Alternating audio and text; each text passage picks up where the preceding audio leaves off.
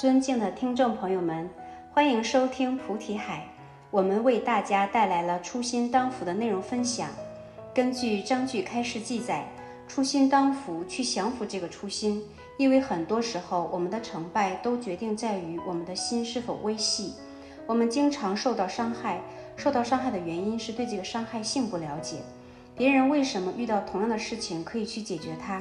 而我们遇到这样的问题的时候，没有办法去解决，是因为其他人面对这样的事情，除了宏观性纠察以外，他还可以做到非宏观性测度，所以能够了解到事情现象本身以外，内在形体和内部当中所存在的逻辑和原理，而我们只看到了表面的东西，所以容易丧失我们的利益。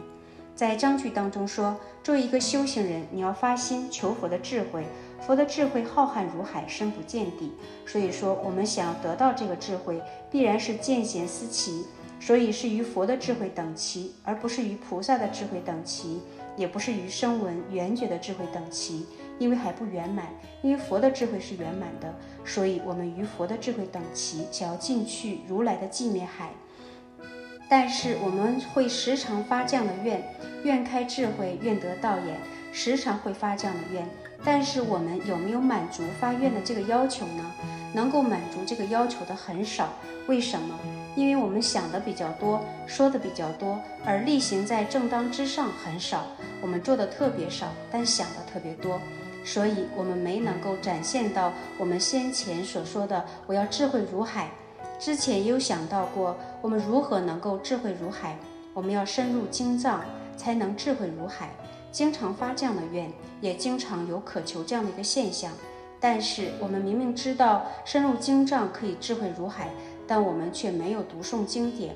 我们明知道经典里面佛所讲的道理有了义以及不了义，了义就是实相义，不了义就是方便说。那这两个对于我们修行人有什么利益呢？因为了义之说可以帮助我们照见什么是真实。而不了义之说，可以在不同根性众生下起到方便度化。所以说，这两个不同种类的法义，对于我们修行人都是很有帮助的。但是我们暂且不说佛的了义法，我们去通达，不了义，我们也没能够了解多少。为什么呢？因为我们太情绪化，而且还很固执，自己所具备的知见不会轻易去更改，即使别人说的是对，碍于面子不敢放下。所以说，这个我执就很严重。那么章句当中提到，是有发心迟迟不达，皆因绝照之力成若故，是故不能了之身心微细之事。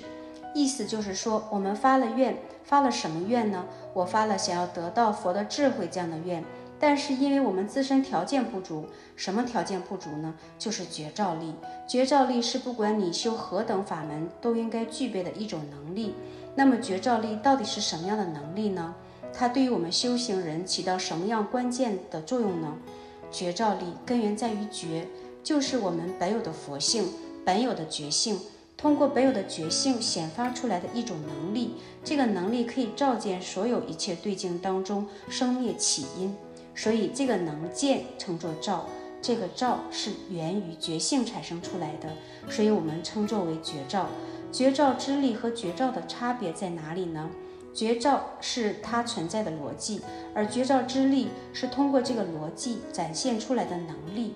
我们不能够得到我们所发的愿心，这个咒愿，我们也得不到佛所讲的真实意的受用，是因为绝照之力显得非常薄弱。暂且不说绝照之力薄弱，那就说我们面对这种困境的时候，你的心对镜，对镜时候称作剑，你会不会变得很微脆？会不会变得很脆弱？所以对镜当中的时候，我们产生了剑取心，取了什么呢？取了颠倒，取了恐怖。你取什么，你就可以得到什么。而这个得是一种众生界虚妄的苦乐两种感受，都不是真实的。因为觉照力的薄弱，我们对于自心乃至自身所产生的变化，都很难去捕捉到。觉照力的升起，恰好帮助我们，不管是心地上，还是我们四大上面出现任何一个问题，或与之前有所不同的时候，第一时间可以觉察的能力，绝招的能力。如果说，当你坐在这里，你的肩膀向前倾斜，时间久了之后，会产生一种腰的一种受压，以及胸腔的乏闷。那么这种现象形成，对于我们修行、修清净心以及修定力是没有利益的。所以，当我的肩膀向前倾斜那一刻，我要先知先觉。觉照到这样的坐姿会影响到接下来的弊端的发生，所以马上纠正过来的时候，这就是觉照力下的修正。如果缺乏了这个觉照力的话，不要说心境，四大上的变化都很难去捕捉得到，那么就不能够做到当一个祸乱升起来之前，前一秒就将它斩断的能力。否则的话，我们只能够随着业力而去感受，业力给到我们什么，我们就能感受什么。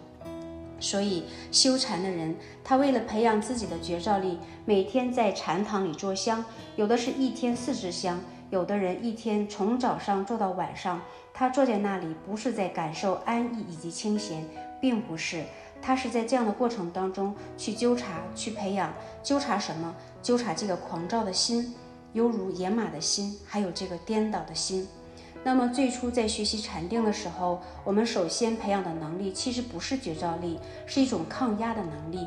我们从最初一个世俗人来到这个道场要去修行，首先不能说清净，至少要做到安静，内心的安静。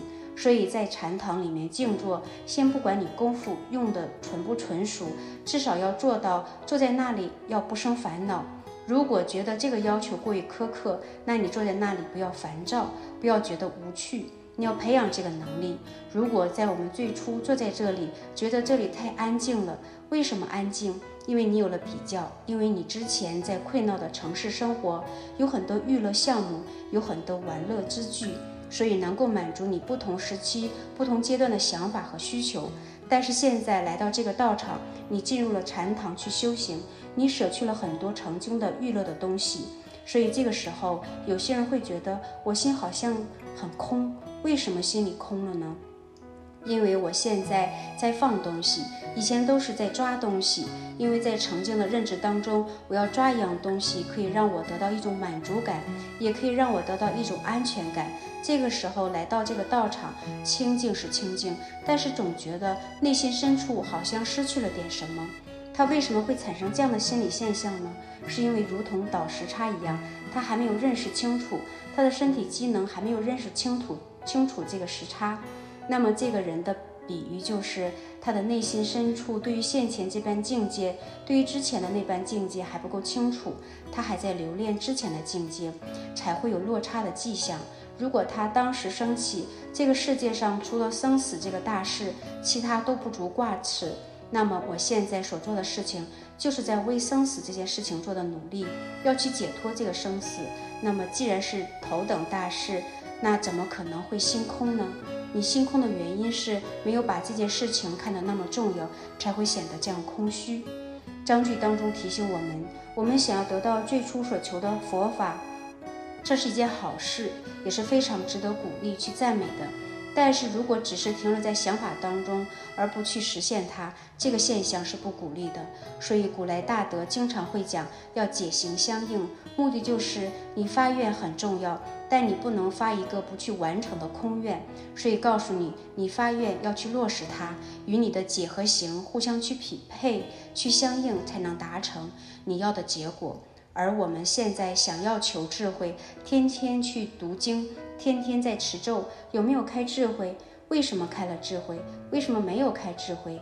有些人变得比之前有智慧了，有些人比之前变得迟钝了。为什么出现这种现象？同样是一味的佛法，为什么会出现两种不同的结果？其实你去细细纠察的时候，是听法者内心所升起的想法不一样。我说一的时候，有些人就听到了一；有些人听到一的时候，可能分别这个一是一根木头或者是一根筷子，想法不一样。世俗人经常讲事情的成败在于细节，其实这个原理性与我们修行当中所说的觉照力是有大致相同的地方，就是让你粗变成微细，将你曾经面对这样的事情，包括对这个事情的态度那么粗野。变得细腻，它有这样的一个渐变过程，也在培养我们这样一个能力。章句中做了一个比喻，说：譬如有人行行于道路，宏观之际无有益处，遂而坦心直走，未知足下有一精钉，不慎所伤，未得是非宏观之败。有一个人他在行路，他在走路。宏观是什么意思？放眼望去，大体性去观察，没有发现异样的东西，所以说无有益处。在这种纠察下，大体这么看一下，感觉也没什么东西成为我行路上的阻碍。所以他就觉得我可以安心的去向前行走，所以往前走了。但是走的时候，他没有发现他脚下有一个钉子，这个钉子不容易觉察，但它却存在。不小心把自己的脚给扎到了，出血了。为什么是会这样呢？因为他去对待事物的时候，只做了一种纠察，叫宏观性纠察。章句当中告诉过我们，除了宏观性纠察，还要做一件事情与宏观性纠察相结合，叫非宏观性就测度。除了你大体去了解方向以外，还要去入微细的去了解这方所以内的所有事物，以及它存在的原理性、可能存在的原理性，都要去进行纠察和测度。所以章句当中讲，若是此人绝照于前路之余。亦觉知此身心内外，当无有伤主之事，行道争议亦复如是。如果这个人宏观于这个前路，同时又能够非宏观的去测度现前的境界，必然不可能出现这个钉子去刺伤主这件事情。那么这个修行也是一样，我们很多时候面对这件事情，想要去很好的处理。而去做了，结果发现我预想的那么美好，我预想的那么完善，为什么反馈给我的很糟糕？为什么？因为你知其一，不知其二。所以在修行的时候，除了宏观性去纠察，还有非宏观性去测度。而你要去做好这两点，也要有一件事情作为辅助，这个东西就叫觉照力。没有觉照力下的宏观，没有觉照力下的非宏观，那你所说的宏观与非宏观，无非就是在你能力有限。在能力认知当中，你能够想象得到的东西，或者是凭你的情绪而已。所以，这是我们修行上特别要注意的事情。所以，宏观性纠察和非宏观性彻度重要性，是我们修行人不可缺少的一种修行。而这两种修行都要去结合觉照这个能力去运作，才能够显发真实的宏观性纠察与非宏观性的测度。章句中还告诉我们，行者不可依自知想念为正见之道，当安于法义，照于一切处。此行能为正见之相，所得之理亦为正见，无有我见之嫌。讲的就是作为修行人，不要把自己的想念、想法当作正知正见来去看待，因为我们人的想法、想念永远都是狭隘、狭小的，所以我们需要通过佛法进行升华、进行净化。所以在这样的一个法义上去了解的时候，我们应该把自己的知见放下来，不要把自己的知见当做正知正见来去想，这样可能会障碍我们的修行。那我们如何去抉择？我的想法是不对的，而那个是对的，如何去抉择对错呢？大家知道法的核心是什么？是觉。那我们要去入觉的时候，要通过什么来作为法传？是通过法义见地，简称法。我们如何去学习这个法义见地呢？就是佛所讲的气机气理之集谈，融入在我们的思想当中。因为我们人是离不开思想的，融入到思想当中之后，这些法义见地来净化我们的思想，从而进行多维的思维。因为我们的思维的角度只会在人的这个角维度上，没有办法超出人类这样的一个限定范围以外。所以，将法医见地融入在思想当中的时候，我们可以以多维的角度进行思维，而每一次的思维都是将之前那个思维进行升华的推动，而此刻的思维是下一刻升华思维的根基。所以我们需要法医见地的修行。而什么样的东西是对，什么样的东西是错呢？随顺性法是对，背逆性法是错；随顺觉性是对，背逆性法是错。而法义见地是随顺性法，也说明，如果与法义见地相违背的任何思维、见解以及教义，都通名为邪见；而相契于佛所说的法义见地，无论是了义还是不了义，相应都称之为正。所以，修行人要知道如何去辨别真伪正邪，要具备法义见地的思维，你才能够去分辨。因为你融入了法义见地，你所行持的是法义见地下的行持，那么你得到的方向、去入的方向必然是法，所以你得到的理也是法理。正知见的体现是源于法医见地的文思修持。有了法医见地的文思修持，才能够破除我们内心当中总以为、总认为、总觉得这些以我为中心的虚妄颠倒的想法。接受法医见地，就破除了我执、我见、我慢的存在。那么得到正知见，必然就不存在我见的嫌疑。所以修行人把一辈子奉献于修行，甚至有些人发愿生生世世，甚至成佛不退菩提心，也有这样的发愿修行的。他们为什么会这样？因为他们不甘这样被业玩弄的生活。为什么不能自主？想法不能自主，四大不能自主，包括行为也不能自主，全凭业力相摄。当我看到别人谩骂于我，我实在忍不住，我心里面会很抵触，甚至也会回骂回去。这就没有做到自主。为什么？你受了他的勾引而被他牵制过去，心怎么能自主呢？没有自主，完全是凭借水源对境的展现而升起现象而已。这也称作磁场效应。人没有办法摆脱磁场干扰。包括我们看到人的面部表情、衣着、谈吐等等，也会直接影响到我们内心一样。为什么？心对境为见，对境而起贪染，明知为取。这是十种心当中所讲到的见取心，人具备这个。而当我们修持法义见地之后，可以窥探到所有事物本质的存在，这样我们才能够了解对还是错。我们也可以做到，即使这件事情是错的。但是为了让大家相安无事、相互和合，产生吉庆，我不说对错，但也会沉默、爱默然。但不可能说这件事情是错的，这件事情是违背觉法的、违背性法的，所以你做这件事情是不对的。当你升起这种对立性、对立心的时候，错的不仅仅是他，也有你自己。所以说，修行的时候要把握这个度，拿捏好。前一秒是对的，可能用心错误，后一秒就是错的，也有可能。